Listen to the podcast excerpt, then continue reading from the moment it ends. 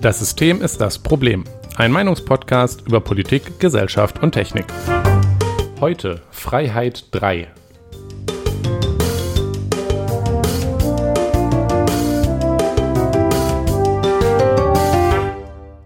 Schönen guten Abend, Jonas. Schönen guten Abend, Nikolas. Es ist wieder Zeit für unsere Serie über Freiheit.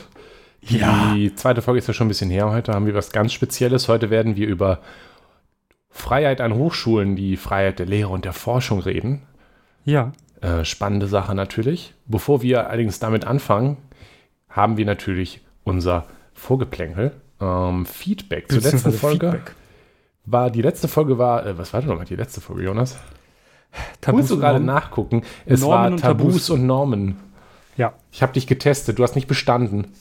Ich habe das nicht nachgeguckt. Ich wollte nachgucken, ob, es, ob wir Forenbeiträge haben. Ach so. Nee, er hat mich auch nichts zu erreicht. Also können wir zu dies und das übergehen? Ja, mich hat nämlich auch nichts erreicht. Also, Dann ist ja gut. Also fragen ist nicht gut. Ist sehr traurig, aber alles klar.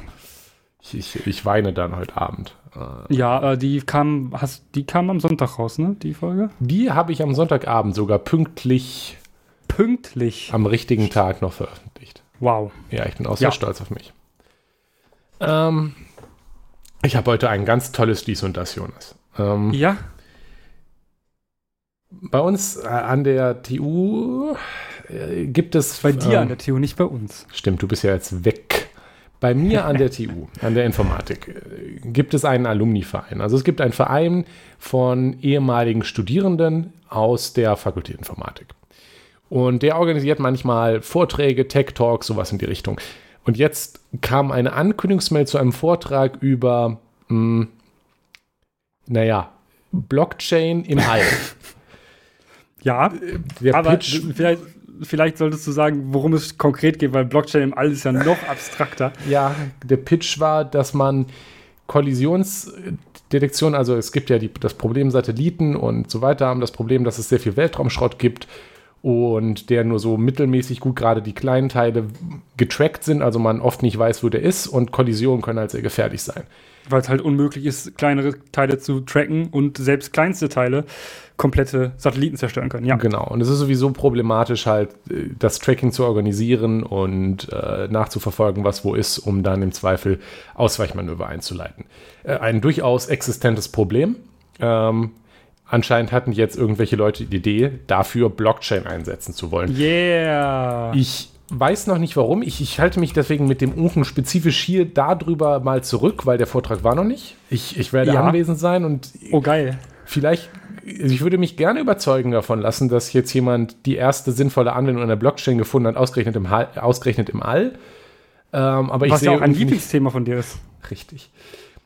Ich habe irgendwie das Gefühl, dass äh, die Technik, die Bitcoin betreibt, nicht diejenige ist, die äh, Satelliten und Kollisionsdetektionen irgendwas bringen wird. Nee, ich hoffe auch nicht, weil es dann doch wahrscheinlich schwierig wird, das zu auszurechnen. Ja. Äh, oder zu, zu, zu, ähm, keine Ahnung, Smart Contracts. Ja, ich, ich, Macht ich, man dann einen Smart Contract mit, äh, mit dem Weltraumschrottteilchen und sagt Boah. so, ich schließe mit dir den Vertrag, du machst mein Gerät nicht kaputt und dann äh, ist es auf der Blockchain gespeichert und dann gibt es Ärger, wenn es doch passiert. Wir, wir lassen uns überraschen, Ja. was man sich da Äh. ausgedacht hat. Ja, äh, ich hoffe nicht, also es, wenn da jetzt noch Smart Contracts reinkommen, das wäre ja ganz besonders wild, aber Das hätte man aber, glaube ich, geschrieben, weil ähm, ja, das, da ist man ja dann stolz das, neue ist richtig. Buzzword 20. Nee, äh, ähm, und weil ich schon länger, also wir haben ja sogar sogar mal eine Folge drüber gemacht, wenn Ja. ich mich nicht vertue. ja, Und weil ich in der Zeit danach auch noch be beobachtet habe, wie, wie, wie das so in dieser Szene vorgeht und es mir Sorgen bereitet, wie diese Technologie Blockchain, von der ich bisher noch genau null sinnvolle Anwendungen gesehen habe, ähm, die, okay, für, für Bitcoin, I guess it works, aber das hat auch sehr viele Nachteile. it works. Aber ich habe noch nie irgendetwas Naja. außerhalb einer Kryptowährung gefunden, wo jemand sinnvoll äh, Blockchain eingesetzt hat. Aber es versuchen ständig Leute, Blockchain auf irgendwelchen Scheiß zu schmeißen. Wir erinnern uns Auf an alles. Impfpässe. Da sollte es fünf geben. Fünf, genau, ja. Ähm, nachdem Die da alle Menge kritisiert. zählt. Bitte? Die Menge zählt bei Blockchain, wissen wir alle. Nicht, wie gut die ist oder wie die, ob die sicher ist, sondern die Menge. Das ist halt Weil super eine bezeichnend. Ja, Ja? richtig. Da, da geht es überhaupt nicht um den technologischen Sinn, sondern geht es darum, ha, die haben alle eine Blockchain, ja, dann können wir halt fünf haben. So, nämlich. Das ist schon eine wäre Schluss gewesen und nachdem es dann massive Kritik gab, hat man das dem Plan auch Gott sei Dank weggeschmissen. Weil ähm, wir müssen jetzt auf die Technik nicht tief eingehen, aber glaubt mir eines, nein, das, was mit Bit, worauf Bitcoin funktioniert, brauchen wir nicht für Impfpässe. Ähm, NRW hat sich jetzt gerade aus dem Arsch gezogen, äh, Blockchain für Zeugnisse einzusetzen. Ja. Ja, das ja. ist genauso sinnlos und wurde dann von fünf Minuten nach der ersten Testveröffentlichung gehackt von äh, ein paar Aktivistinnen. TM, ja.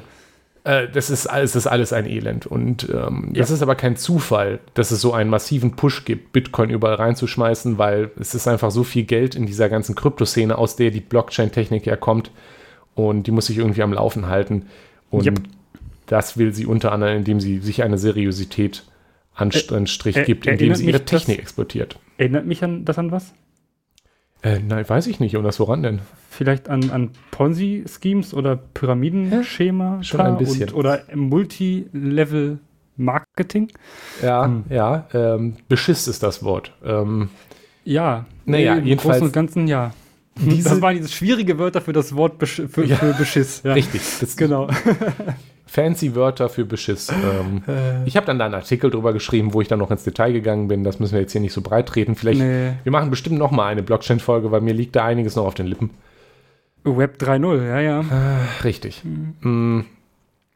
Und habe das dann, ich habe hab einen Artikel verfasst, also einen ganzen Text, habe den dann als Antwort drauf geschickt, weil mir das wichtig ist, dass man das entlarvt, was da vor sich geht und Jawohl. den Unsinn. Ähm, habe auch das in einem Blogartikel, eisfunk.com, gerne sharen, likes, liken, subscriben, auch wenn subscriben noch nicht geht, weil ich noch keine Zeit habe, ASS einzurichten, aber wie auch immer. ähm, und dann gab es ein bisschen, ähm, naja, also äh, ein Kumpel von mir hat es auf Hacker News gepostet, das ist so eine Nachrichtensammelseite, ein bisschen wie, ganz bisschen wie Reddit. Und ich habe Ja. über 300 Kommentare gekriegt. Äh, da war also was los und auf der Mailingliste, wo die ursprüngliche Einladung war, gab es auch ein paar Kommentare, ein paar persönliche Beleidigungen. Äh, ich wurde Bauer mit dem Schaum, mit Schaum vorm Mund, wenn er ein Auto sieht, weil wir haben doch Pferde genannt und ich, mein, mein Text wurde als Geschwurbel bezeichnet, völlig ohne irgendeine, irgendeinen Beleg, was daran falsch war oder so, aber so ist das mit Crypto Bros. Kersten, wenn du das hörst, du mich auch. Sehr schön. Ja. Ähm, Aber ja, das ist echt sektenartig da. Das ist, das Ja, hat das auch mit diesen Mark Multilevel-Marketing-Schemes intakt, weil da haben, genau. irgendwie muss sich das am Laufen halten. Irgendwie muss man den, den Glauben daran behalten. Also viele Leute haben da ja auch echt Geld drin. Mhm. Und dann will man natürlich nicht hören, wenn man jemand darauf hinweist, ey, ja toll, euer Bitcoin hat 1,7 Milliarden ähm, Euro, oder nicht, ich glaube, es waren es Dollar, ja, es waren sowieso Dollar. Dollar, aber waren es Milliarden oder Billionen? Ich verwechsel es immer. Es war, glaube ich, auf Englisch Billionen und deswegen Milliarden auf Deutsch. Ja. Marktkapitalisierung, er wird das gerne auch als Keule benutzt. Ja, du sagst, das ist Unsinn, aber guck, das hat mir auch jemand geschrieben. 1,7 Milliarden. Ja, das ist halt ein bisschen so, als hätte man, weiß ich nicht, damals in den Niederlanden bei der Tulpenblase gesagt, ja, Tulpen können gar keine Blase sein. Guck mal, wie viel Geld. Und ja. wenn man darauf hinweist, dass es eine Blase ist und da keinerlei echter Wert in diesem Markt ist, dann muss, dann werden halt manche Leute ganz schön sauer. Doch, Nikolas, der Wert ist doch intrinsisch. Nee, eben nicht. Aber das ist doch wegen der Blockchain. N- Nee. Ah. Hm.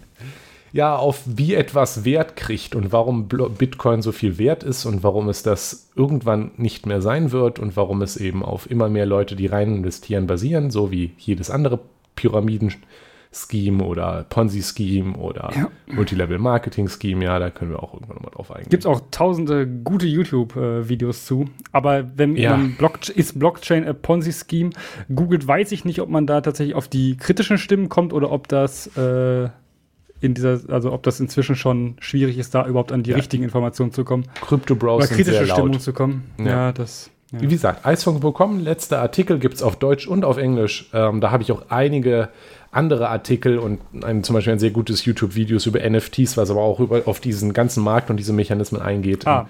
Von Dan Olson, Folding Ich glaube, das habe ich Ideas. geguckt, ja. Das hat auch ein paar Millionen, sehr gut möglich, ein paar Millionen äh, Views, war ziemlich beliebt. Also da kann ich ja nur empfehlen, sich reinzuarbeiten, damit man nicht darauf Ja. reinfällt.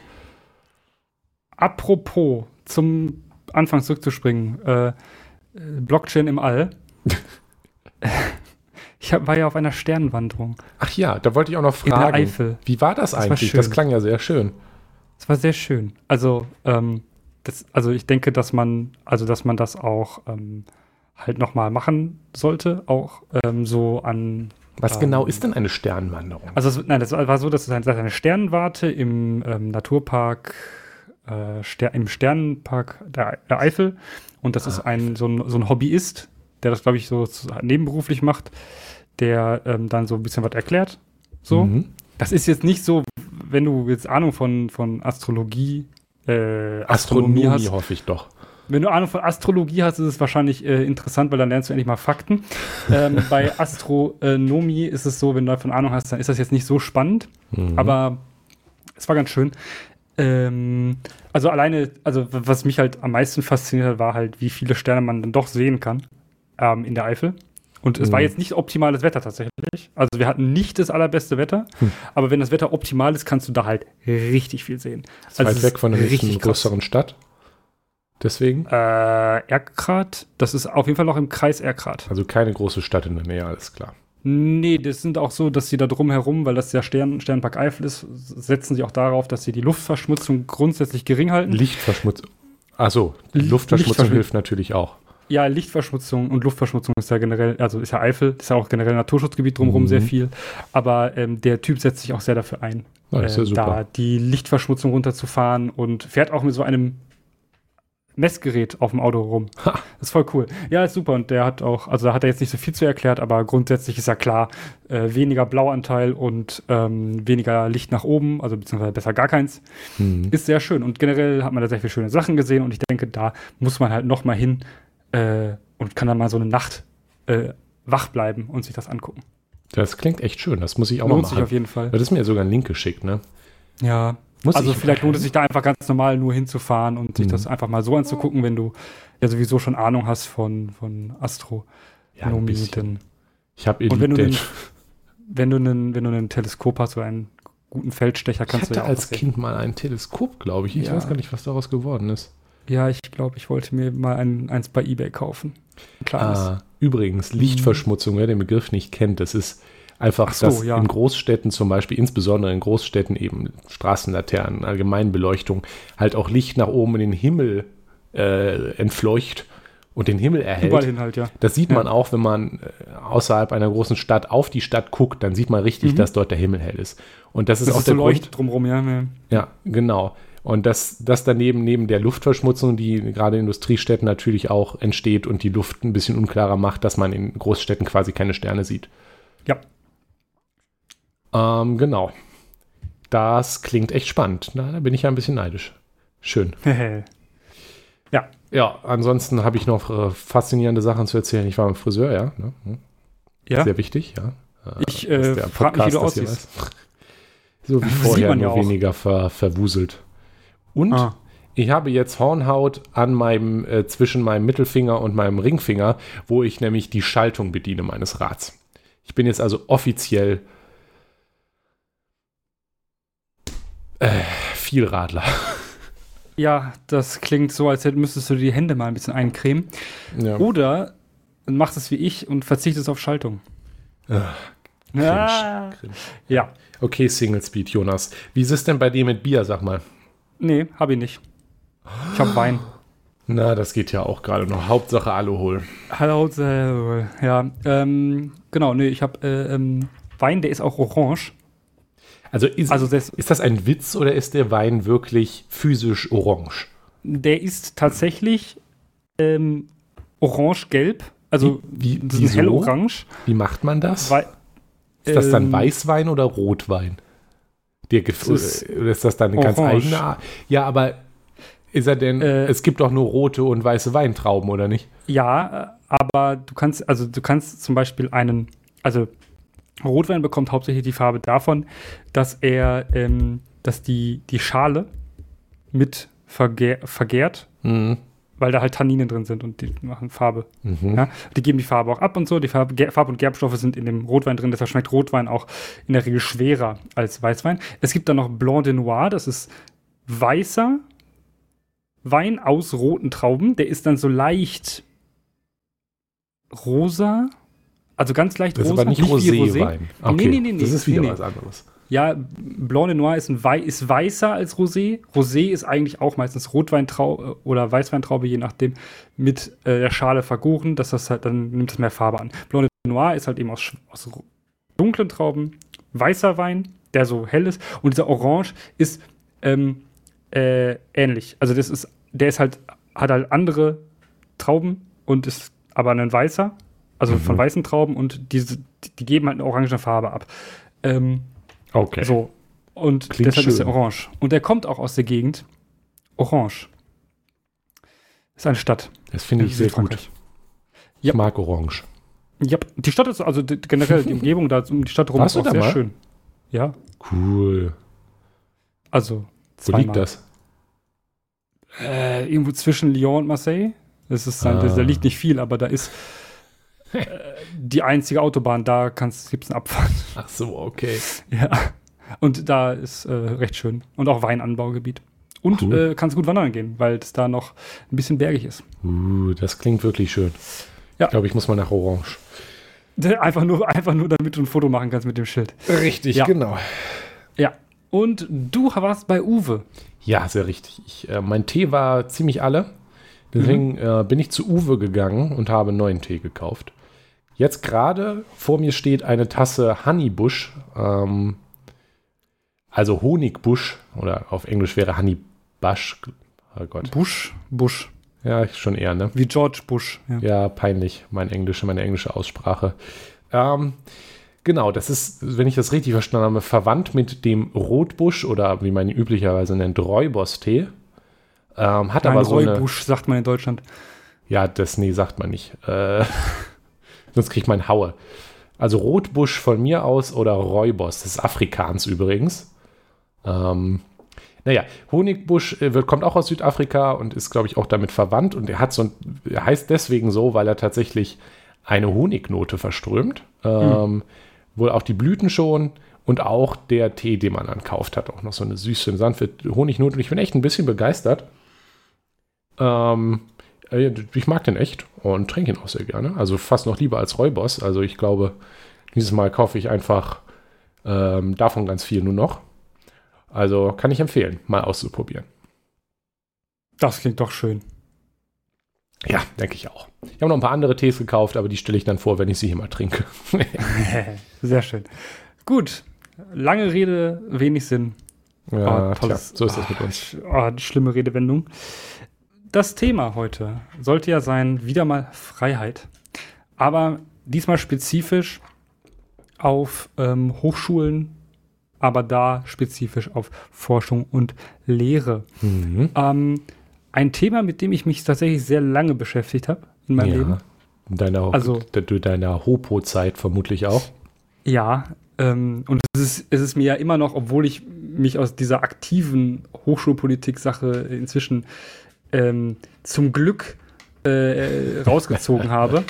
So ein Hochschulwechsel tut da Wunder. Ähm, kann ich nur allen empfehlen, die aus der Hopo raus wollen.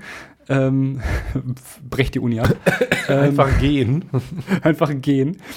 Tatsächlich ähm, ist es mir deshalb auch eine Herzensangelegenheit, mal darüber zu sprechen. Mhm. Ähm, insbesondere, weil der Freiheitsbegriff in diesem Fall ähnlich wie bei einer Tempolimit-Diskussion vollkommen Oh. pervertiert wird und ähm, vollkommen sinnentleert benutzt wird ähm, in Mhm. manchen, an manchen Stellen.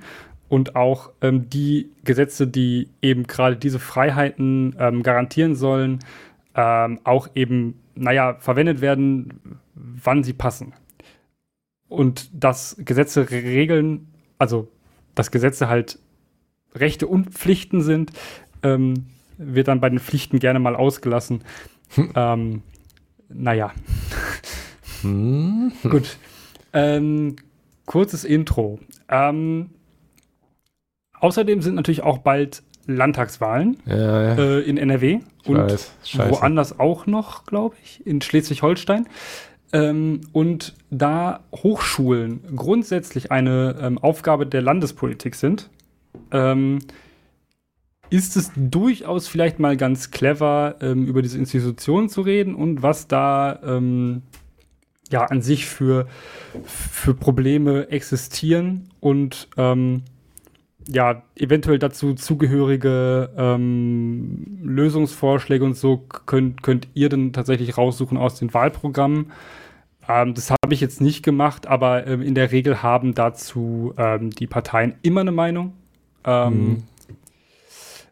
Die ist manchmal gut, manchmal nicht so. ähm, Ja. Aber ähm, ja, insbesondere ist es tatsächlich auch da so, dass da die, äh, die Meinung von den Linkeren, also alles, was, was, was ähm, links der, also was die S links der SPD steht und die SPD auch, ähm, halt schon sehr konträr ist zu dem, was ähm, die CDU und rechts davon möchte. Hm. Ähm, und deshalb lohnt es sich da eventuell mal zu gucken, wenn man auch an einer Hochschule ist ähm, und da eine Meinung zu hat, sich zu überlegen, ob man ähm, ja eventuell die FDP wählen kann mit den Ideen, die sie äh, bezüglich ähm, Hochschulen hat. Gut.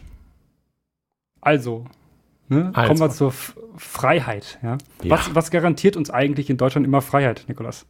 Hm, Das Grundgesetz.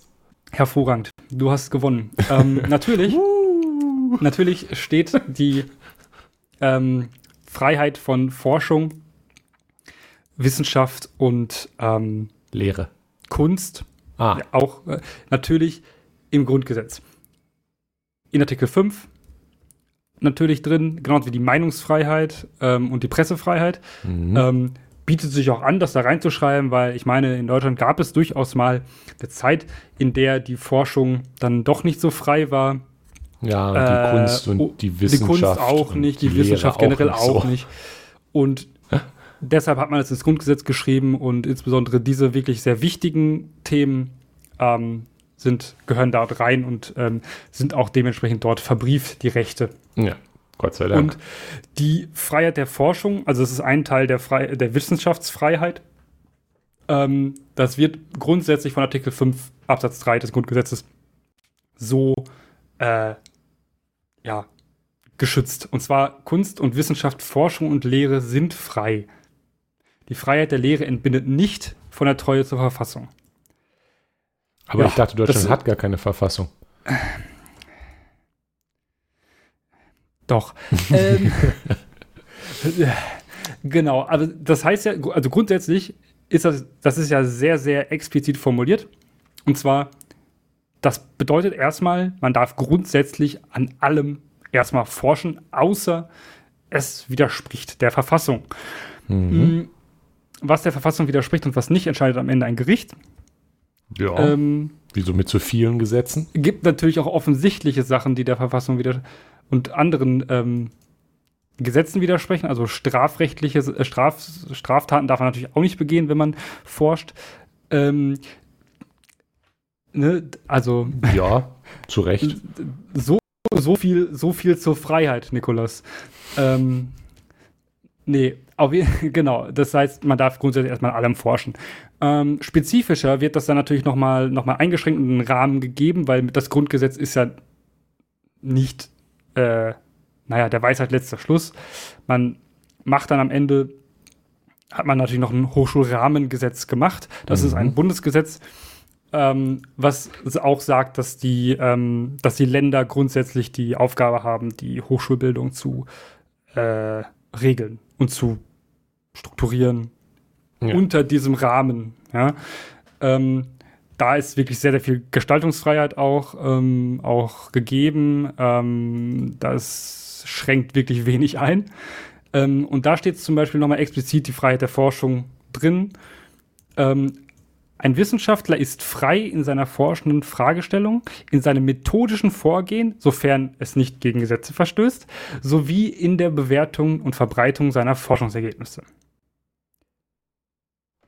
Ja, das klingt auch schon mal gut. Ja, Würde ich sagen, ist eine gute Idee. und auch wiederum nein, aber warum das teilweise vielleicht ein Problem ist, ähm, da kommen wir noch drauf. Aber grundsätzlich ist das ja sehr frei, ne? Also, ja, absolut. Also es ne, wird so- zumindest als grundlegend alles freigestellt. So, man kann halt machen, was man will. So. Ähm, dann gibt es auf der anderen Seite natürlich noch die Freiheit der Lehre. Der andere sehr wichtige Teil ähm, und der überwiegende Teil an, an Universitäten ähm, ist natürlich auch die Lehre. Die größte Statusgruppe an, an Universitäten ist, sind in der Regel Studierende. Ja. Ähm, also die Leute, die äh, darunter äh, leiden, dass gelehrt wird, also wie gelehrt wird, ist natürlich auch, wie gerade schon gesagt, in äh, Artikel 5 des Grundgesetzes. mh, Studium als Leiden unter Lehre finde find ich ein guter gutes Verständnis. Ja, ähm, es ist halt natürlich etwas komplizierter, weil Lehre an sich äh, ist, ist, ist diffuser. Das Hochschulrahmengesetz hat da aber auch dann eine auch komplexere Formulierung für gefunden. Ähm, die Freiheit der Lehre. Hochschullehrer können die Lehrveranstaltungen, Vorlesungen, Übungen, Seminare und so weiter inhaltlich und methodisch frei gestalten und sind berechtigt, darin ihre wissenschaftliche und künstlerische Lehrmeinung frei zu äußern. Dies entbindet sie aber nicht von der Verpflichtung, Lehrveranstaltungen in der äußeren Form abzuhalten, wie sie in den jeweiligen Studienordnungen definiert ist. Siehst du, das ist schon komplizierter, weil das hat einen, das, das gibt dem Ganzen einen Rahmen. So, die sagen, okay, Leute, ihr könnt zwar sehr frei lehren, aber wir haben ja einen Bildungsauftrag. ja. Ja. So, so, und die Studienordnung ist dafür da, damit man sich dran hält und damit ein Studium halt ein, ein Studium ist und nicht ähm, Heilpraktika-Ausbildung. Ähm, Das gibt ja gar keine Heilpraktiker-Ausbildung, aber nice try. richtig, keine richtige.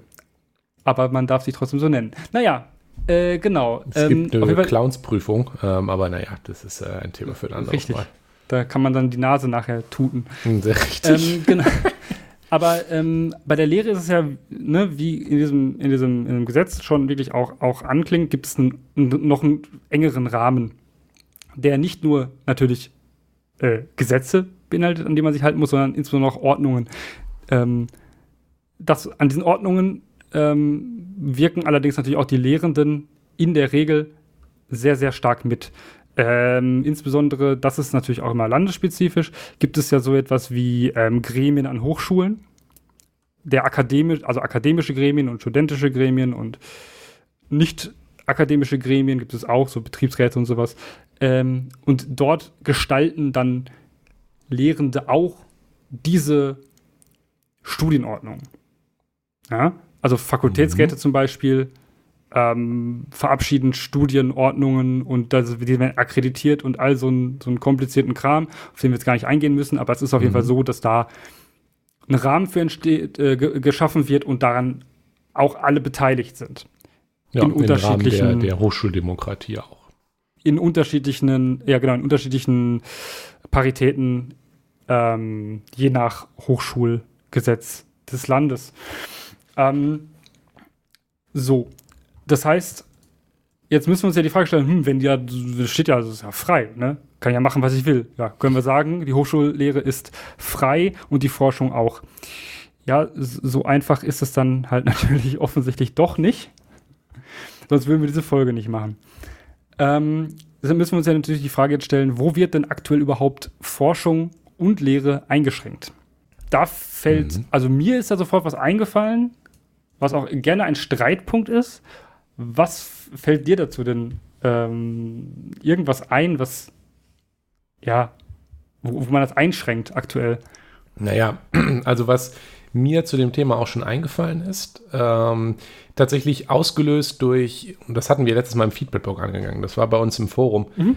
Ähm, es ging darum, dass wir ja über, bei der Folge über den Reichtum über Kultur, kulturelle Teilhabe geredet haben. Ja, Und es kam dabei auf, dass ja eine der Folgen einer ordentlichen staatlichen Kulturförderung ist, dass es eine breite Auswahl gibt. Denn Ja. dadurch sind ja Leute, die Kultur betreiben, deutlich weniger von Mäzenatentum abhängig, also deutlich weniger davon abhängig, dass reiche GönnerInnen Ja. ihnen zum Beispiel das Geld dafür geben. Das ist nicht nur besser für Leute, die Kultur, an Kultur selber teilhaben, also teilnehmen wollen, sondern auch die, die sie schaffen, weil sie ja so die Freiheit haben, im Zweifel auch Sachen, die nicht gleichen reichen Gönner oder nicht gleich sehr breit publikumstauglich sind. Ähm, und da habe ich Oder dran gar denken Geld müssen, abwerfen, ne? oder gar gar kein Geld abwerfen, weil Ja. ähm, wir wissen ja zum Beispiel, also so, so Sachen wie Opern, Konzerthäuser, Theater ähm, agieren eher nicht so im weit im Plus, wenn überhaupt eher so im Minus. Ähm, das gibt es zum Beispiel auch in Ländern in den USA übrigens auch. Also die haben auch äh, Hochkultur, wenn man das so nennen möchte. So ist es ja nicht. Museen zum Beispiel auch. Aber die können oft nur existieren, weil sie eben reiche GönnerInnen haben, Mäzenen. Das ist so eine Sache, weil dann ist man natürlich auch davon abhängig. Und das ist nicht gerade frei. Und da musste ich an die Drittmittelproblematik denken. Weil in der Forschung funktioniert das zunehmend ähnlich. Ja, äh, Universitäten haben Grundetats, auf denen sie Ja. arbeiten können, mit denen sie sich finanzieren können. Also ein Lehrstuhl, ein Fakultäten, die Lehrstühle und so weiter haben natürlich Budgets, Ja. mit denen sie ihre, äh, mit denen sie sich finanzieren können. Sie haben natürlich auch feste Stellen, die von der Uni und damit indirekt vom Staat finanziert werden, wo dann die wissenschaftlichen MitarbeiterInnen äh, arbeiten. Und die Lehre auch stattfindet von, ja. Ja, natürlich, die, die Lehre natürlich auch. Aber ähm, zunehmend, ein zunehmender Anteil der Finanzierung kommt nicht aus diesem Grundetat, nicht aus, nicht aus staatlichen Mitteln, sondern muss in Form von Drittmitteln aktiv vom Lehrstuhl eingeworben werden. Das ist jetzt nicht prinzipiell eine blöde Idee. Die Idee dahinter Nee. ist, dass man zum Beispiel Wirtschaft aus der Wirtschaft hingeht und wer sagt, wir wollen jetzt da und da dran forschen. Da könntet ihr auch von profitieren. Wollt ihr das nicht mitfinanzieren?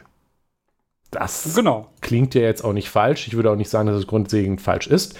Aber Nein, je nein. abhängiger man davon, also einmal ähm, kriege ich schon, ich habe ja mittlerweile, ich, ich werde ja auch alt, immer mehr Leute, mit denen ich mal zusammen studiert habe, die jetzt so langsam an der Uni arbeiten als wissenschaftliche Mitarbeiter. Da kriegt man das ja so mit und es wird sich sehr über ähm, das Einwerben davon äh, beklagt, weil ich, ich glaube, Leute, die Wissenschaft machen wollen, haben nicht so unbedingt Lust, Anträge zu schreiben und ähm, etc. Ähm, jedenfalls, an sich ist das, ist das na, natürlich nicht falsch, aber je abhängiger die Forschung davon wird, desto unabhängiger ist sie eben auch. Ja, Ja. Es ist ja schon, klingt auch schon so, abhängig sein, es äh, klingt nach weniger Unabhängigkeit. Und weniger das- Freiheit. Richtig, und eben weniger Freiheit. Und ähm, man muss sich, ich denke nicht, dass Drittmittel jetzt abgeschafft werden müssen oder dass es Auf gar äh, keinen Fall. natürlich auch nicht komplett unsinnig ist, wenn sich Forschung auch äh, zumindest teilweise grob daran in, in, ähm, orientiert, was zum Beispiel Interesse von wirtschaftlichen Unternehmen ist. Weil klar, äh, es ist ja auch okay, daran zu forschen. Ja, ich meine, immerhin müssen diese Unternehmen, also es muss auch, Forschung sollte nicht im, in einem luftleeren Raum existieren, sondern wenn sie der Gesellschaft etwas bringt, dann ist es ja nun nicht so, als würden Unternehmen das nicht auch teilweise versuchen, die Menschheit voranzubringen, weißt du? Also diese, diese Forschung, die da teilweise stattfindet, ist ja auch, äh, naja, der Gesellschaft zuträglich. Ja, schon, absolut. Also an, an sich eine für beide Seiten profitable Sache. Äh, vorteilhafte Sache, nicht unbedingt profitabel für die Wissenschaft in, im geldmäßigen Sinn. Äh, aber an sich gut. Aber wenn man davon abhängig wird, dann schränkt es eben die Freiheit an. Weil einmal schränkt es ein, woran ich forsche, weil ich mir dann natürlich ein Forschungsprojekt aussuche, wenn, und oft ist das Problem auch, dass ProfessorInnen daran gemessen werden, wie viel Drittmittel sie einwerben können. Weil die Uni hat natürlich ein Inter Interesse daran, dass Drittmittel eingeworben werden, weil Geld. Muss man weniger bezahlen. Ja, genau. Und deswegen sucht man sich da im Zweifel schon bei der Berufung Leute und guckt drauf. Ich, ich war auch mal in der Berufungskommission. Ähm, die Leute schreiben dann, die KandidatInnen schreiben dann auf ihre Lebensläufe auch drauf, wo sie Projekte mit Drittmitteln eingeworben haben, weil Ja. Man will sehen, dass die Drittmittel einwerben können. Das wird also schon da äh, wird da schon angewandt und dann sucht sich dieser, diese Professorin im Zweifel natürlich auch ein Projekt aus, mit, wo man mehr Chance hat, Drittmittel auszuwerfen. Das führt insgesamt dazu, dass die Forschung mehr so an wirtschaftlichen Interessen inter interessiert ist. Je abhängiger man davon eben wird, das wiederum klingt jetzt vielleicht für jemanden, der die FDP wählt, ähm, eigentlich ganz toll. Aber das führt eben auch dazu, dass Grundlagenforschung, die nicht sofort irgendwelche Innovationen oder wirtschaftlich nutzbare Sachen Ja. verspricht. Und Ja. Grundlagenforschung ist auch wichtig. Die wird geschwächt, weil die lohnt sich nicht mehr. Die ist zu teuer, da gibt es keine Drittmittel, weil kein Unternehmen forscht jetzt vielleicht daran, hm, irgendein Mathematiker möchte jetzt gerne äh, Kategorien, theoretische Grundlagen erforschen. Ja, was soll ich denn damit? Kann man kein Geld mehr verdienen. Der Regel. Richtig. Und das wird im Zweifel ge geschwächt. Und da muss man sich dann fragen, ist es noch Forschungsfreiheit, wenn die Entscheidung, woran forsche ich, derart abhängig davon ist, was wirtschaftlich, wo wirtschaftliche Interessen liegen. Das ist allerdings nur ein Problem der, also der immer, also anteilig immer geringer werdenden ähm, öffentlichen Förderung. Ne? Also wenn diese, Ja. die öffentliche Förderung ausreichen würde, dass alle Leute wirklich forschen können, woran sie wollen, ja, dann bräuchte man das nicht. Natürlich gibt es auch Leute, die wollen halt, ne, also insbesondere an Fachhochschulen findet ja auch Forschung statt. Natürlich eher nachrangig, aber die findet dort statt. Da, diese Leute sind meistens näher an der Industrie dran, zum Beispiel, oder an, an der Wirtschaft. Ja. Und diese Leute, und es ist ja auch vollkommen legitim, das zu wollen, also sagen so, ich will irgendwas erforschen, was man auch wirklich sofort nutzen kann. Ja. Ja, ich Ja, will sofort. eine neue, neue, neue, Methodik, neue Methodik erforschen und gucken, ob man das nutzen kann. Ob diese Absolut. ein Verfahren entwickeln, ob das oder ähm, erforschen, evaluieren, wissenschaftlich und zu gucken, ob das wirklich besser ist. Ja. Ja, natürlich suchst du dir schon eins aus, was Vollkommen. du glaubst, was gut ist, ne? Aber ähm, grundsätzlich ist das ja auch legitim und auch gut und wichtig, ja. Ja. Aber ähm, das würde tendenziell mit einer großen Menge an Fördergeldern, die der Bund zur Verfügung stellt, würde es auch ohne äh, die Wirtschaft gehen. Ja, ich, ich will die Situation nicht zu schlimm reden. Es gibt durchaus Nein, nein. Unternehmen, die auch bereit sind, die zum Beispiel auch selber Grundlagenforschung betreiben. Äh, Stimmt. Ich, ich habe zum Beispiel mitbekommen, sehr beliebte Stellen für äh, gerade äh, für, für Leute, die gerade ihren Abschluss oder ihren Doktor gemacht haben, sind zum Beispiel welche, in, in denen einigen groß, einige sehr große Firmen leisten sich dann irgend so einen Forschungszweig, Ja. dem die damit Geld bewerfen und sagen, macht was damit. Ja, das Ja. gar nicht direkt, ein, relativ wenig an, an ein direktes Ziel gebunden ist und halt sagen, ja, forscht, muss schon natürlich grob in die Richtung sehen, Ja, ja. aber weil sie wissen, ja, vielleicht passiert, kommt nichts raus, aber irgendwann forschen sie dann vielleicht an irgendwas Grundlegendes, was uns dann irgendwas bringt. Also Microsoft. Research zum Beispiel, die Stellen sind sehr IBM. beliebt, weil man äh, fa fast so viel Freiheit hat, wie zum Beispiel, wenn man an eine Hochschule forscht, vielleicht sogar mehr und ähm, mehr Geld kriegt. Ja, und das ist halt auch, ne, das ist eine Sache, Forschung findet nicht nur in Hochschulen statt, aber wir Ja. sind ja jetzt dann eben wieder bei den Hochschulen und da haben wir tatsächlich eventuell ein, ein, ein das hast du, glaube ich, gut beschrieben, ein, ein gewisses Freiheitsproblem, wenn du so abhängig bist von, von, Richtig. von Drittmitteln. Man muss da also Ähm. ein- eine, eine Balance finden zwischen, dass es natürlich sinnvoll ist, Mittel von außen auch einzuwerben, allerdings halt da die Forschungsfreiheit nicht darunter leiden äh, darf, Genau. dass eben auch Grundlagenforschung zum Beispiel stattfindet. Das heißt, dafür muss halt eben ein gewisser Grundstock an Geld da Ja, sein, exakt. der ähm, auch eben allen Leuten, die eben äh, frei sich entscheiden wollen, etwas äh, Grundlagentheoretisches zu erforschen, das auch können. Und das ist aktuell tatsächlich eher schwierig. Ich bin bei dem Thema übrigens äh, emotional sehr drin, Ja, als weil du jemand. nichts Praktisches kannst. Ja, hey, ich kann schon, ich will nur nicht. Äh, je weiter weg das von Praxis ist, solange ich nicht programmieren muss, je mehr äh, Du denken musst. Lambda-Ausdruck ich hinschreiben kann, desto glücklicher, ich, glücklicher bin ich. Nun denn. Ähm, aber es gibt noch ein paar andere Sachen, Ja. ähm, wo die Forschungsfreiheit äh, und die Freiheit an Hochschulen eingeschränkt wird. Genau, und das ist das, was äh, ich äh, während meiner, meiner aktiven Hochschulpolitikzeit immer wieder hören musste. Ähm, beziehungsweise das zwei Sachen, die ich immer wieder hören musste. Und zwar ist es explizit, also ist es tatsächlich, weil das, äh, als ich das gemacht habe, auch auf Landesebene, war es so, dass das äh, Hochschulgesetz Nordrhein-Westfalens ähm, geändert wurde. Also geändert werden sollte und dann auch geändert wurde von der neuen Landesregierung CDU, FDP. Ähm, in welche Richtung das geht, kann man erahnen, wenn man äh, FDP hört. Die CDU ist da immer recht, naja, äh, egal.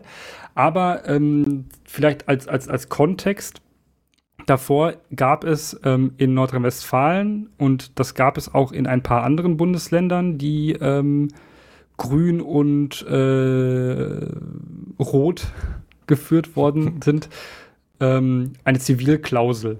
Das Mhm. heißt, so viel wie, ähm, dass an Hochschulen nicht für explizit militärische äh, Zwecke geforscht werden darf. Eine Sekunde. Hast du, äh, in NRW gibt es die auch noch, oder? Nein. Moment, die. Ich Da kommen bin, was? Wann? Wann wurde die denn abgeschafft? 2019. Echt? Ja. Habe ich, Ähm, hab ich verdrängt anscheinend. Restlos gestrichen worden. Also ich Ähm, weiß, der- dass es Diskussion darüber gab, aber ich habe irgendwie völlig verdrängt, dass es anscheinend dann echt Ja, abgestrichen es gab die Diskussion, weil alle so sagten, so, Digga, müsst ihr jetzt echt nicht machen. Ja. Aber ähm, tatsächlich ist es so, ja, die wurde dann, ähm, das ist dann die, die, das ist dann passiert, tatsächlich als in dem Prozess, das beziehungsweise war schon klar eigentlich, das war in der Novellierungsidee äh, schon mit drin und schon, schon klar, dass die FDP diese Zivilklausel nicht mehr haben möchte, als diese Klausel, wie sie dort steht. Mhm. Also man, man kann jetzt nicht sagen, jetzt wird an NRW-Hochschulen wird Rüstungsforschung betrieben. Nein. Und Militärforschung. Nein, wird nicht. Also das ist nicht passiert in dem also Ausmaß, aber ist ja auch erst seit 2019 und wir wissen alle, was ähm, dann kam. So nach 2019. Ja. Ähm, o- und dementsprechend waren Forschung ist da auch ein bisschen schwieriger geworden in der Zeit, aber Ja. grundsätzlich kann man sagen, es ist jetzt nicht so, als würden jetzt alle plötzlich Militärforschung machen, weil sie das so geil finden. Die Leute haben dann doch noch einen moralischen Kompass. Aber Hochschulbürokratie dauert aber auch lange. Selbst wenn sich jetzt auch. eine Uni überlegen würde, wir wollen jetzt eine Rüstungsforschungsfakultät oder so aufbauen, dann wäre das jetzt noch nicht fertig. ja, beziehungsweise selbst dann müsste es durch Ethikräte dazu kommen, aber später nochmal. Okay. Ähm, es gibt dann so immer wieder diese, diese Diskussion, die dann, wenn dieses Argument kommt, ja, Zivilklausel, ja oder nein, ähm, gibt es diese Diskussion immer, ja, es gibt ja auch dieses, diese Dual-Use-Problematik. Mhm. Heißt, zivile Forschung oder zivile Forschungsergebnisse können auch militärisch genutzt werden. Allerdings auch andersrum. Also Ja. ne, so zum Beispiel GPS als Technologie entwickelt worden, um also militärisches, also eine militärische Entwicklung, also aus, aus ähm, Militäretat ähm, Etat, ähm, finanziert worden. Jetzt benutzen wir es alle in unseren Handys. Ja, ganz lange Ähm, war, war, war GPS übrigens verschlüsselt. Ja. Man konnte das als Zivilist dann nur äh, ein, ein äh, absichtlich verrauschtes quasi Signal empfangen und das war dann auf mehrere Meter nur genau und nicht wirklich für irgendwas zu gebrauchen, außer grob rauszufinden, wo man halt ist. So 10 Meter oder so war das, glaube ich, ja. Ja, und irgendwann wurde das dann aufgehoben und dann, dann ging es halt los mit der zivilen Nutzung. Genau, ähm, aber ne, andersrum geht das halt eben auch. Also ist es halt auch so, dass man sagen kann, okay, es gibt natürlich zivile Anwendungsfälle, oder Forschungsvorhaben, die auch ja, leicht modifiziert äh, in der, ähm, im Militär, also militärisch angewandt werden können. Ähm, Historisch gesehen ist das schon eher so, dass viele Forschung aus dem militärischen Bereich in den äh, zivilen Bereich übergegangen ist. Luftfahrt, Ja, Luftfahrt wollte ich Regel gerade auch- auch sagen. äh, ne, ist schon auch stark in, in den, ähm, also gibt inzwischen, glaube ich, also natürlich deutlich weniger Kampfflugzeuge als äh, normale Flugzeuge. Ja, der Kalte Krieg ist, glaube ich, so ein gutes Beispiel, weil da halt enorme Ja. Mengen, also man könnte, wenn man wollte, eigentlich auch ja die, Verschlüsselung auch. ja, Computertechnologie. auch die, die gesamte, äh, die, die gesamten Weltraumprogramme vor so der USA und Russland kamen ja auch aus dem Kalten Krieg, auch wenn das jetzt keine Militärforschung Ja. war, aber die Raketentechnik, die dort entwickelt wurde, war sicherlich auch militärisch nutzbar. Und ich vermute, Ja. dass du, äh, wenn du jetzt Luftfahrtingenieur bist, überhaupt nichts forschen könntest, wenn du strikt vermeiden würdest, etwas machen zu wollen, was auch das Militär nutzen könnte, weil ich weiß nicht, du verbesserst Genau. Flügelaerodynamik, zack, Ja. Ja. kannst du für Das ist, äh, genau. Das wird auch immer von, von, von Leuten, die gegen militärische äh, Forschung sind, ähm, gerne, ger gerne so als, als Beispiel gesagt, ja, guck mal, wir verbieten ja ga- gar nicht alles, sondern guck mal, ihr könnt ja noch weiter Luftfahrtforschung machen. Ja, hat auch niemand gesagt, dass das verboten ist. Also, ja, warum auch? äh, ne? So. Aber ähm, genau, es gibt, solche, gibt halt viele Themen, die halt eben ähm, militärisch erforscht wurden und dann in den zivilen übergegangen sind, aber auch äh, andersrum fällt mir gerade nicht so viel ein. Aber da gibt es äh, durchaus ein paar Sachen, ja, weil, also, die man zum Beispiel ähm, ja, nutzen könnte. Und da ist mir insbesondere ähm, im Kopf geblieben, die Diskussion darum, dass dieses diese explizite und das explizite Untersagen von, von militärischer Forschung und mit dem Hintergrund vom Dual Use ähm, explizit verbieten würde, Rettungstechnologie, also zivile Rettungstechnologie und so Drohnentechnologie für zivile Zwecke Äh, zu erforschen. Okay. Das ist kein Argument, weil das nicht passiert ist. Also es, es ist, es ist kein, kein Vorhaben, welches, welches zum Beispiel Rettungstechnologie betrifft, ähm, dadurch verhindert worden. Ähm, Ja, es ist auch dadurch nicht schwieriger geworden, äh, einfacher geworden, diese Technologien äh, zu erforschen, Ja. weil, ähm, naja, ethische Fragen existieren immer noch und Drohnentechnologie ist in Deutschland immer so ein bisschen schwierig. Aber Rettungstechnologie, insbesondere so, so Rettungsroboter und so, da wurde immer gesagt, ja, guck mal hier, das kann man, das, das, die Kritiker würden sagen, das könnte man ja auch dann für den Kriegseinsatz benutzen. Hat nie jemand gesagt. Das sind vollkommene Strohmänner gewesen. Also, ähm, aufgrund dessen, und da die FDP das gerne glauben wollte, dass ähm, ja hier Innovation und Forschung verhindert werden würde, haben sie diese Zivilklausel abgeschafft. Ähm, restlos gestrichen aus dem, aus dem Hochschulgesetz NRW. Ja, das, Ähm, das kommt mir allein deswegen schon irgendwie, das, das regt mich jetzt schon auf, weil wenn man argumentiert, okay, damit wird zivile Forschung einge... Äh, wenn das das Argument ist, dann Ja. würde ich die ja umbauen. Dann würde ich ja dahinter Richtig. schreiben, Komma, Dual Use ist okay oder irgendwas in Ja, die Richtung. was ja aber anscheinend, so. Also- exakt, was ja anscheinend sowieso schon war. Also hätte man es eigentlich halt, sein lassen halt, können. genau, es musste halt, es musste halt durch eine Ethikkommission in der Regel. Ja. Das ist jetzt nichts, was, also Kommissionen an der Uni, ganz normal, ja, machen ganz viele Leute, passiert ständig, ja, ist ganz normales, es ist Business as usual, das passiert halt einfach so. Bürokratieabbau, ja, Quatsch, nein. Man sollte sich schon mit den Problematiken der Forschung beschäftigen und auch ethischen Fragen auseinandersetzen. Das ist ein sehr, sehr wichtiger Aspekt der Forschung. Äh, das ähm, sieht die FDP anscheinend teilweise nicht so. Ähm, deshalb haben sie diese dafür gesorgt, dass diese Zivilklausel restlos gestrichen ähm, wird. Die Hochschulen dürfen das allerdings noch selber machen. Also Hochschulen dürfen in ihre Grundordnung der Hochschule schreiben, ja, wir Mhm. machen das trotzdem. Die TU Dortmund zum Beispiel hatte das äh, schon bevor es eine Zivilklausel überhaupt gab in Nordrhein-Westfalen, hatten die das schon in der Grundordnung stehen. Da sind sie auch Ah. bis heute sehr stolz drauf. Das hat ähm, unsere äh, alte mich. Rektorin stets betont, dass Mhm. das ihr immer sehr wichtig war und dass die TU Dortmund sehr, sehr lange das schon hat. Ähm, eine Liste von Hochschulen mit Zivilklausel in der Grundordnung ähm, habe ich, äh, verlinken wir mal. Das sind schon gar nicht so wenige, das sind auch recht große Universitäten. Aber viele Unis haben das halt nicht in der, in der Grundordnung stehen. Ähm, und ja, das ist jetzt damit auch dann ein bisschen kompliziert geworden, dass die FDP das halt eben abgeschafft hat. Die können jetzt also quasi damit machen, was sie wollen. An diesen Hochschulen geht das natürlich offensichtlich wegen der Grundordnung nicht. Ja, die Ähm, sich aber auch RWTH ändern Aachen zum Be- Die RWTH Aachen, ja, die lässt sich ändern, das ist aber sehr schwierig, eine Grundordnung zu ändern. Hm. Aber die RWTH Aachen zum Beispiel, die ja auch sehr viel Luft- und Raumfahrttechnologie hat, die dürfen jetzt, ja, die hätten, könnten mit Lockheed Martin jetzt auf jeden Fall wieder besser zusammenarbeiten. Das stimmt. Das, äh, Yay. yay. Ja, genau. Ähm, und das ist so ein Punkt, wo Forschung in einigen Bundesländern eingeschränkt wird, aber auch von den Hochschulen selbst. Und das ist ja eine Sache, die nicht, also bis, bis heute nicht vor das Bundesverfassungsgericht gekommen ist, äh, dass das irgendwie verfassungswidrig wäre. Ich glaube auch nicht, dass das klappen würde, so eine Zivilklausel Grundordnung, in einer Grundordnung zu kippen oder dieses ähm, Gesetz des Landes. Ähm, ich weiß nicht, ob das mal versucht wurde in NRW. Ich kann es mir fast vorstellen, aber das ist wahrscheinlich nie so weit gekommen. Hm. Ähm, es wird natürlich auch immer gerne argumentiert, dass es verfassungswidrig wäre. So eine Zivilklausel. Äh, Ja? Wegen der, naja, okay. Hm. Ja, ja.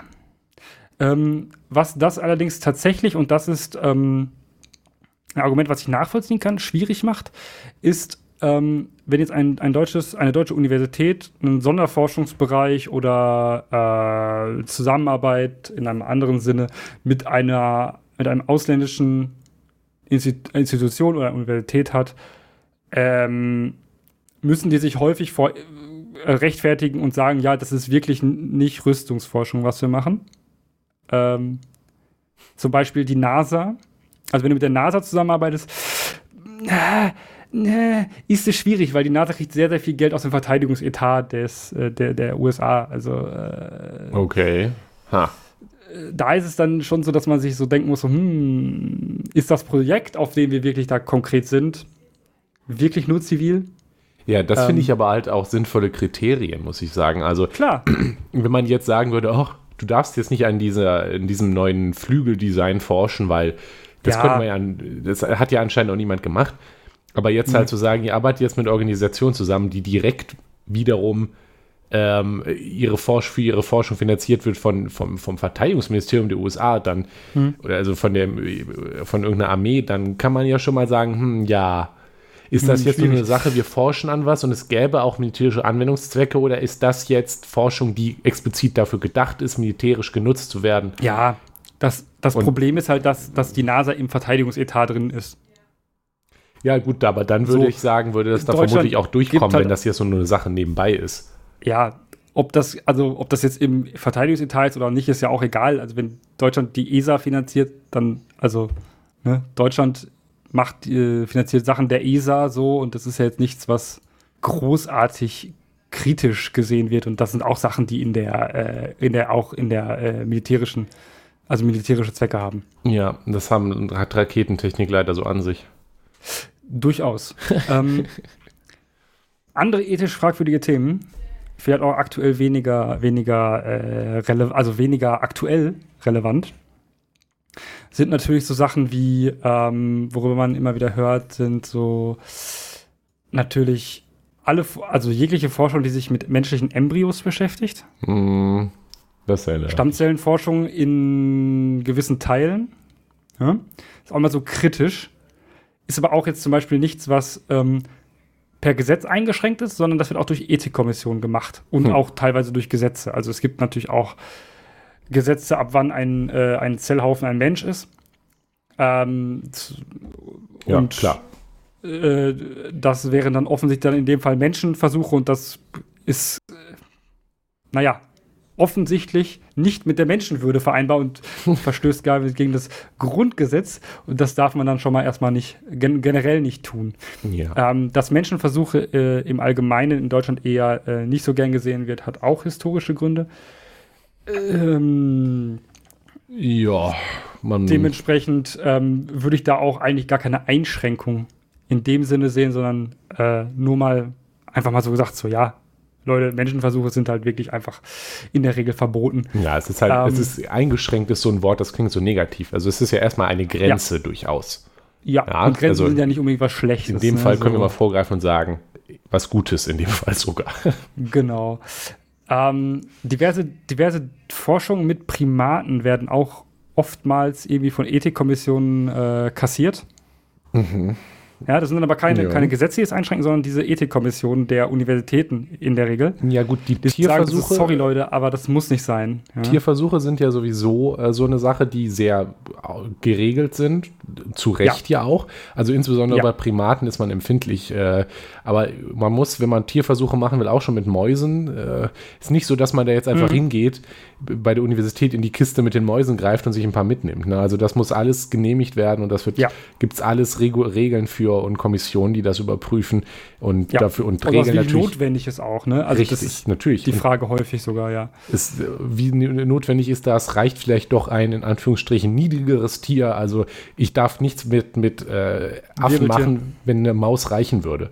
Ja, Und ja, so genau. weiter. Oder, ja, oder man muss nichts mit Wirbeltieren machen, wenn es Wirbeltiere gar nicht braucht. Dafür. Zum Beispiel, genau.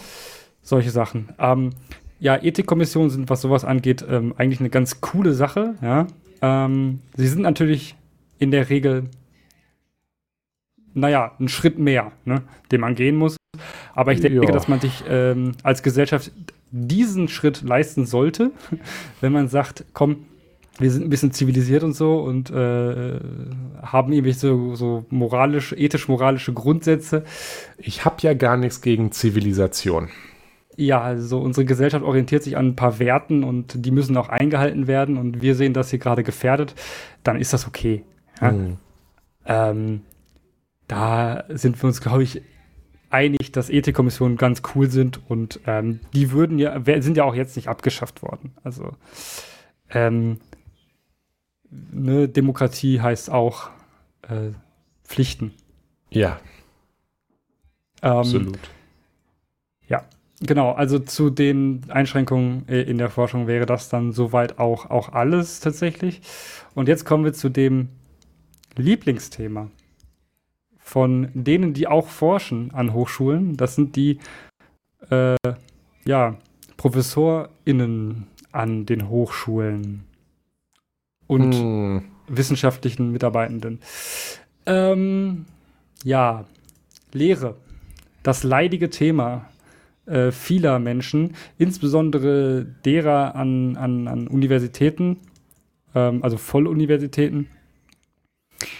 Äh, ist auch ein Begriff, den man so eigentlich nicht benutzt, äh, weil, weil ähm, er natürlich die ähm, Universität über eine Fachhochschule hebt, ohne dass das einen, einen, einen rechtlichen ähm, Unterschied macht. Der Bachelor ist am Ende gleich viel wert. Punkt. Äh, wenn du Master das auch. sagst, Jonas. Rechtlich ja. hey, sei nicht frech.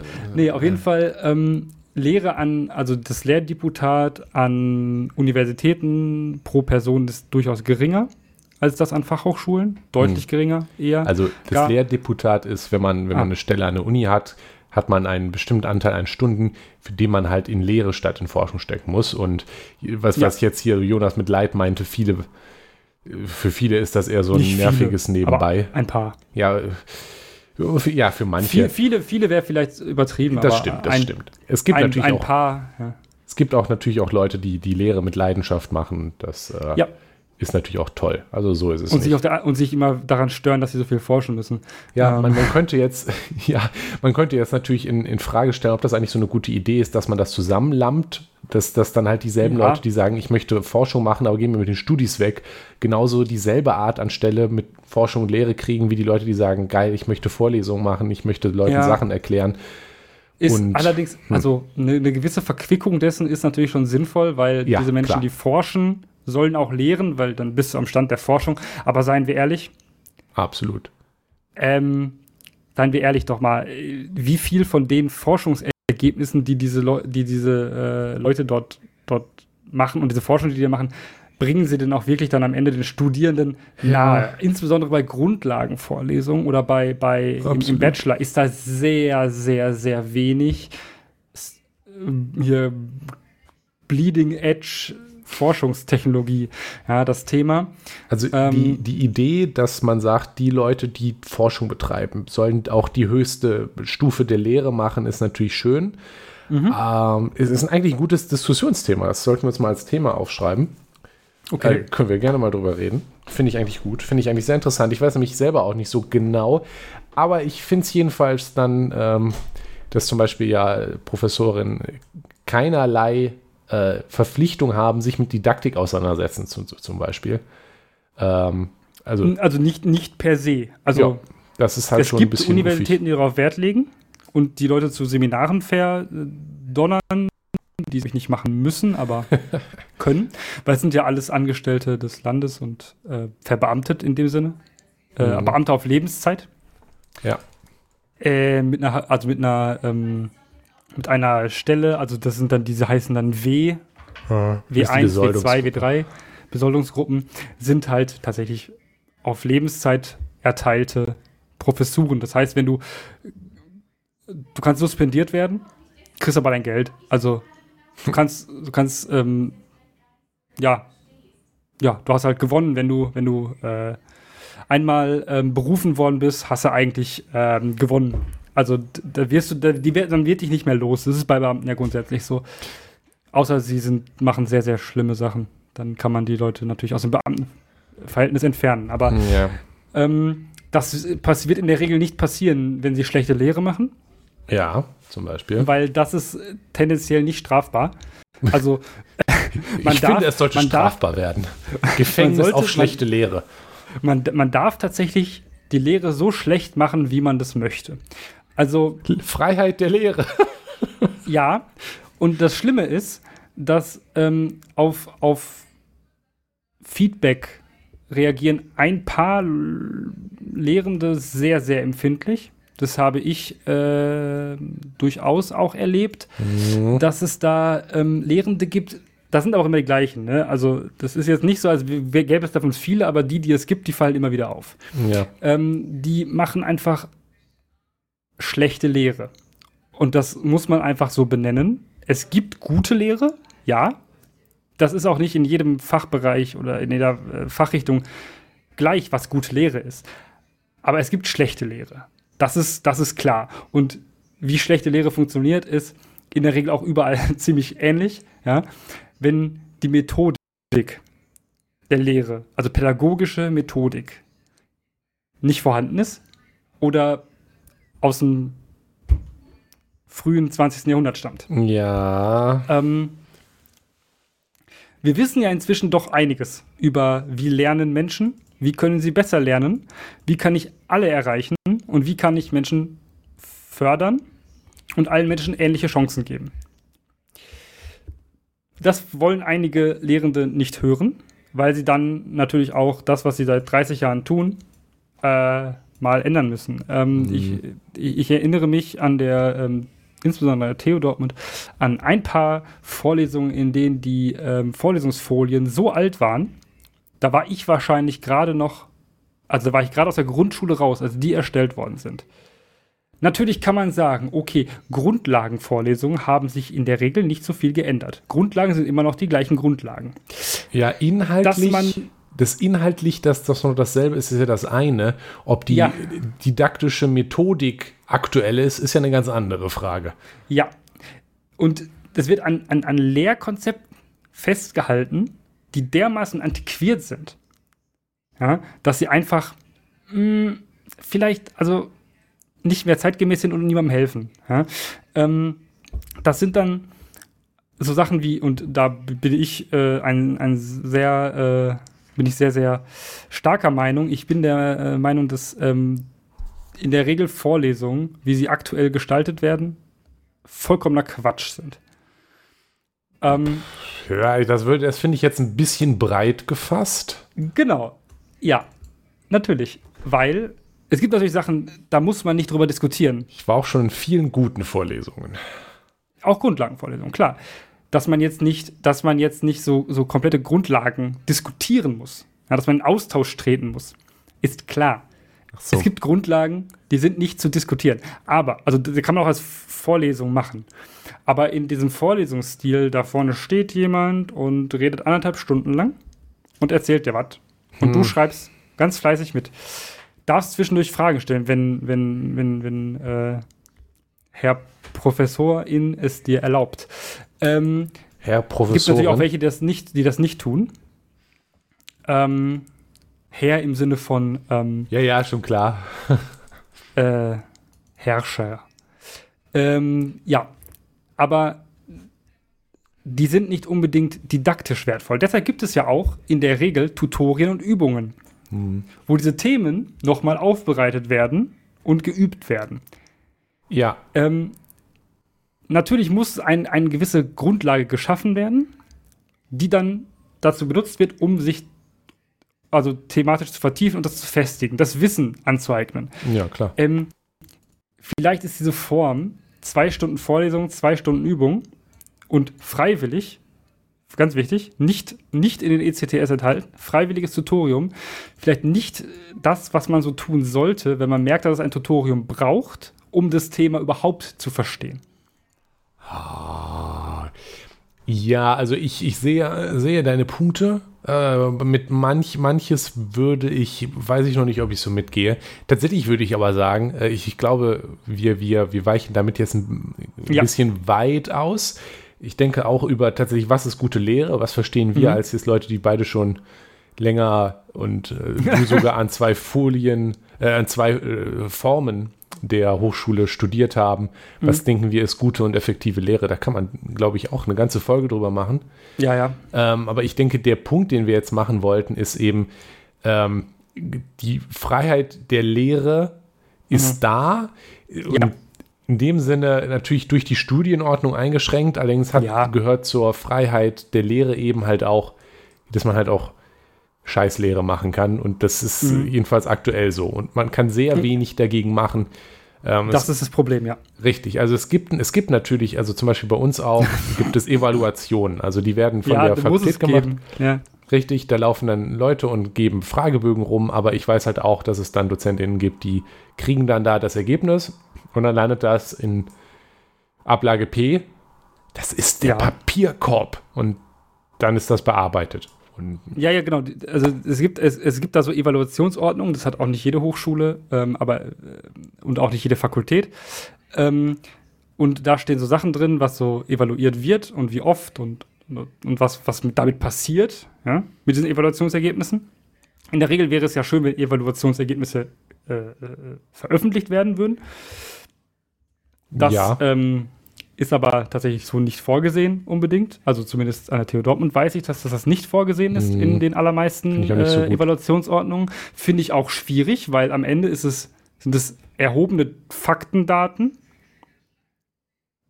wo es eigentlich keinerlei Problematik gibt, diese zu veröffentlichen. Genauso wie generell bei Faktendaten eigentlich diese veröffentlicht werden sollten. So wie zum Beispiel äh, Personen, die das Studium nicht beendet haben, nach wie vielen Semestern der im Schnitt beendet wurde und sowas. Das ist alles nicht öffentlich übrigens. Also das ist schwierig, sehr Mhm. schwierig. Ja, aber ähm, bei Evaluationen zum Beispiel wäre es ja ganz gut, ähm, dass da eine Öffentlichkeit zu schaffen, also bei Lehre, ne, Öffentlichkeit zu schaffen, wie dieses wie diese Vorlesungen wahrgenommen werden. Und auf öffentlichen Druck kann dann ja auch Veränderungen entstehen. Wenn das am Ende nur die, die, die Person, die diese schlechte Vorlesung gemacht hat, bekommt und das dann irgendwie nicht mal irgendwie den, den Vimis oder sowas gibt, dann kann man es auch lassen. Ja, Ja. Und wenn diese Person sich das nicht annimmt, ist es sowieso vollkommen egal. Und das Schlimme ist, dass dadurch wirklich gar keine Konsequenzen entstehen können. ja, es gibt, äh, man, man, ein bisschen geht schon um die Ecke rum. Ich, ich weiß zum Beispiel, dass wenn ProfessorInnen Sachen machen, die zum Beispiel dem Dekanat oder den, gar dem Rektorium nicht Ja. gefallen, gibt es natürlich schon so Sachen, dass man sagen kann, ey, also ein böser Blick vom Rektor einer Universität hilft wahrscheinlich auch schon viel und wenn nicht, kann man ja durchaus, äh, gibt es ja durchaus sicherlich so äh, Kanäle, wo man sagen kann, ey, äh, du wolltest doch noch Geld, oder? Und ja. wie, das ist natürlich dann aber äh, auch eher so ähm, mittelmäßig so gedacht. Aber ja, und auch äh, nicht unbedingt, nicht unbedingt produktiv, ne? Ja, also richtig, und richtig. konstruktiv. Also was ich damit sagen will, ja, es gibt Kanäle, in denen natürlich durchaus Druck ausgeübt werden kann, aber prinzipiell erstmal gibt es keinen Weg, da wirklich Konsequenzen einzuleiten, weil was willst du rausschmeißen geht nicht und ansonsten können die halt eben auch durch ihre Forschungsfreiheit, ihre Lehrefreiheit an sich machen, was sie wollen, die Forschenden. Ja. Und das Allerschlimmste ist ja auch, ähm, natürlich wird man ja Leute von einer Hochschule wird man sehr gut los, wenn sie wegberufen werden. Also wenn, wenn sie quasi eine andere Universität sagt, hey yo, willst du nicht zu uns kommen? Und die Person sagt so, hey yo, voll die gute Idee, ich Mhm. komme zu euch. Bei uns, und dann sagen die so, yo, bei uns kriegst du auch 10 Euro mehr äh, für deine Vimis im, in der Woche. So, ja, ähm, dann wird man die nur los. Sonst wird man die Leute nicht los. ja. Also du kannst sie nicht versetzen lassen in dem Sinne.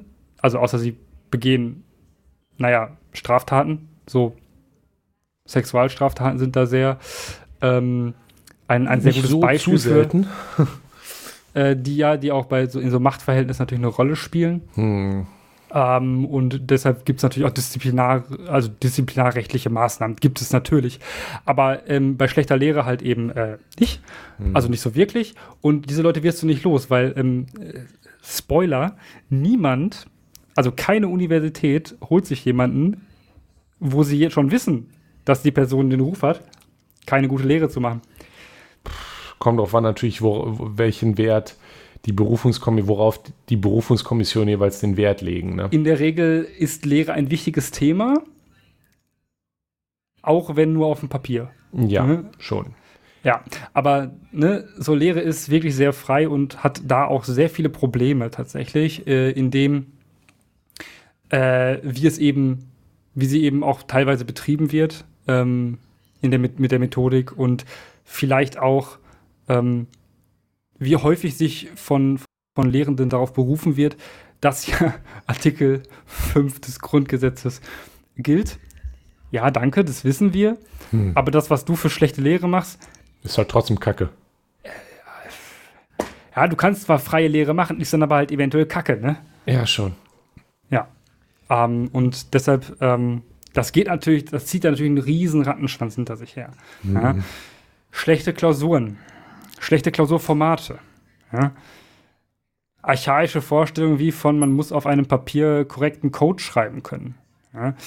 Ähm, dass das nicht unbedingt sinnvoll ist, naja, darüber lässt sich eigentlich kaum diskutieren, aber ähm, äh, weil die Antwort darauf ähm, in, der also in der Pädagogik und äh, Erziehungswissenschaft äh, und in der ähm, Bildungswissenschaft zu finden ist. Ähm, aber sie existiert nun mal so und ähm, das müssen wir aktuell dann so leider hinnehmen. Ähm, und ähm, da gibt es auch wenig, was man dagegen tun kann. Leider. Traurig. Ja? Naja. Freiheit. Ähm, Nur wenn es darum geht, Studierende schlecht zu behandeln oder schlechte Lehre zu machen. Wir sind, naja. wir sind natürlich jetzt auch schon so in, ist das gut so, was kann man tun, übergegangen. Ich würde zu dazu noch sagen, ja, man, man kann das natürlich angehen. Ich würde dafür jetzt die Lehrefreiheit nicht wegwerfen wollen, aber zum Beispiel Nein. könnte man, wenn man sich hochschulpolitisch betätigt oder so, da angehen, dass Evaluationen veröffentlicht werden. Das wäre schon mal viel wert. Ja. Ähm, wenn halt öffentlich klar ist, wer sich wie lehrt, kann man auch Druck aufbauen überhaupt erst. Ja. Aktuell gibt es überhaupt keine Möglichkeit, stichhaltig zu sagen, dass eine Lehre, dass Lehre schlecht ist. Ähm, ja, zumindest nicht, nicht, zumindest nicht mit, mit, mit Zahlen belegt. Ja, also man kann das halt so, so subjektiv immer so sagen, so ja, Lehre ist blöd. Also mhm. du machst seit fünf Jahren oder zehn Jahren das Gleiche und ähm, seit, seit zehn Jahren fallen bei dir in der Klausur äh, 80 Prozent durch. So. Ups. Mm, ist vielleicht nicht so gut. Ne? Ja. Also, also ist vielleicht nicht das Problem des Studieren. So. Kann man sich natürlich engagieren. Man könnte, wir haben ja schon erwähnt, strukturelle Sachen. Ähm, wie ist das? Sollte man vielleicht äh, doch mal gucken, dass Leute Didaktik machen und so weiter. Da kann man, können wir auch sonst noch mal drüber reden. Aber mhm. generell würde ich sagen, Lehrefreiheit ist schon sinnvoll, ja. Also, dass sich da jetzt zum Beispiel, da kommt das ja auch historisch her, dass sich da jetzt ja. genau äh, von, von oben nicht, was wie gelehrt werden soll, unbedingt festgelegt wird, sondern dass die Hochschulen da unabhängig sind und auch die Professorin selber ist schon gut. Das heißt aber nicht, dass man nicht durchaus Rahmen setzen kann dafür, dass die Qualität dort gewahrt wird. Ne? Ja, muss man, muss man natürlich alles rechtssicher machen, damit man halt zum Beispiel auch ja äh, unwillige Leute dazu, äh, naja, nötigen ist ja eigentlich nicht das richtige Wort, aber äh, dazu, zu, dazu zwingen kann, ähm, sich mal mit Bildungswissenschaft auseinanderzusetzen. Ich meine, das ja. müssen Lehren, äh, das müssen, das müssen LehrerInnen auch. Ja. Äh, das ist sogar ein sehr großer Bestandteil des Studiums und das ist auch wichtig, weil man mhm. muss ja, da lernt man nämlich, wie man Sachen am besten beibringt. Und das fehlt halt bei sehr viel, also das, ähm, das ist halt so eine Sache, die zum Beispiel bei Hochschule dann offensichtlich vollkommen irrelevant ist. Mhm. Ähm, natürlich ist in den Bildungswissenschaften auch nicht alles rosig, was die Lehre angeht, auch ja. wenn die es teilweise besser wissen müssten, aber die haben es, also die, bei denen kann man wenigstens ähm, unterstellen, dass sie das absichtlich machen. Perfekt, äh, ist, bei, ist, ist, ja, absichtlich, okay, gut. ja, äh, wenn du das eigentlich besser weißt, dann, äh, naja. Ja. Aber ne, bei, bei ähm, wenn er es besser weiß, dann äh, sollte man es natürlich auch eigentlich äh, selber einfließen lassen oder auch sich Feedback annehmen. Hm. Naja, grundsätzlich vielleicht mal das als Fazit. Wie steht es um die Freiheit an unseren Hochschulen, Nikolas? Das ist eine sehr breite Frage. Also zusammengefasst würde ich sagen, ähm, wir haben das im Grundgesetz, sowohl die Freiheit der Forschung, also die Freiheit Kunst, Wissenschaft, Forschung und Lehre. Mhm. Das ist auch gut so. Ich würde auch nicht sagen, dass es darum jetzt de facto irgendwie schlimm stehen würde. Man muss durchaus ein Augenmerk haben in zum Beispiel der Forschung, wie das ist mit, den, mit der Finanzierung. Denn mhm. damit Forschung frei sein kann, muss sie eine sichere Finanzierung haben, die auch unabhängig ist zumindest in, im Grundsatz von wirtschaftlichen Interessen von Unternehmen, ähm, damit zum Beispiel Grundlagenforschung möglich ist. Genauso ist es so jetzt, dass anscheinend, in, dass er jetzt, wie ich gerade erfuhr, weil ich es anscheinend völlig vergessen hatte, ähm, natürlich auch so eine Sache ist, wie ist das mit, mit der militärischen Forschung, die ja vorher explizit verboten war. Jetzt sind die Universitäten da auch frei. Da muss man natürlich trotzdem die Einschränkung durch, durch ethische Grenzen weiterhin aufrechterhalten. Ne? Es ist auch richtig und wichtig, dass es da Ethikkommissionen trotzdem noch gibt, die da ein Auge drauf haben, was gemacht wird. Ne? Es gibt natürlich so Sachen wie Menschenversuche, Tierversuche, die da auch eingeschränkt werden müssen, aber das, ähm, deswegen gibt es ja diese Institution. Lehre ist ziemlich frei, fast ein bisschen zu frei. Ne? Man sollte durchaus da gucken, dass man Grenzen setzt, dass man, also nicht Grenzen, sondern dass man Standards setzt dafür, dass die ja. Qualität gesichert wird. Und, und Standards setzen heißt in dem Fall auch explizit nicht ähm, so ein, ein, ein, ein, Leit, ein, also ein Leitfaden für äh, gute Lehre ähm, zu verabschieden im Senat, der absolut gar kein, ähm, naja, ein, ein, zahnloser Tiger ist in dem Sinne. Also da steht drin, was ist gute Lehre für uns und am Ende sagen alle so, yo, ist für uns gute Lehre. Mache ich trotzdem nicht. Ähm, ja. Ja, ne? Ne, also